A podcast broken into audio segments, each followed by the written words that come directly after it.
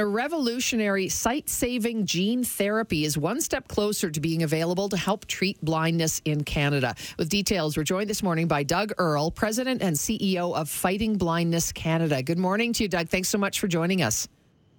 Good morning. Can you tell us a little bit about this gene therapy specifically? Well, th- this has been uh, years uh, in the making. Uh, donors to Fighting Blindness Canada helped uh, develop this treatment, uh, and and it's it's transformational. Uh, when when in clinical trial, over 90% of the people were able to get their night vision restored. it stopped the progression of their disease towards blindness. So, are we focused more so? If you can break down exactly what this gene therapy aids in, Doug, does, is it more so night blindness, as as you mentioned? Uh, well, it does. It does more than just night vision, but but that's one of the most uh, stark transformations for people. It gives back their independence. It enables them to to do things that that, that they never thought possible. So what what it what is it? The gene therapy replaces a dysfunctional gene uh, that is uh, not helping uh, keep the photoreceptors healthy, so they die, and they're born with it. But by the age of 20, they're they're really looking through a straw.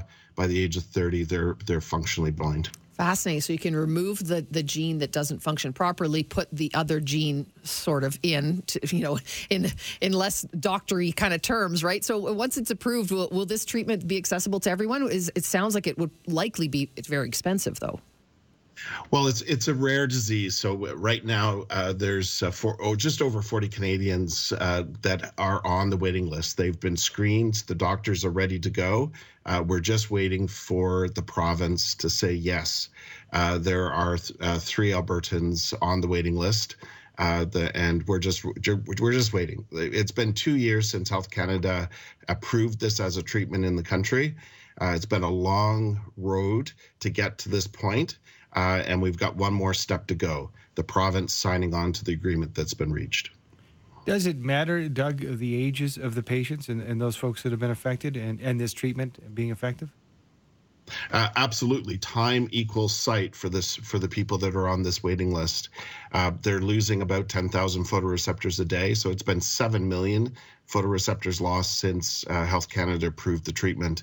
Uh, if you do not have enough photoreceptors left, then the treatment doesn't work, and and that that's just a shame that we've had to needlessly wait really for uh, this this treatment to be approved, uh, and and these people lose further sight. They they could have retained function if the process had worked faster. We're going to send people to the website fightingblindness.ca. Thanks so much for your time this morning, Doug. Appreciate it. Thank you. Doug Earle, President and CEO of Fighting Blindness Canada.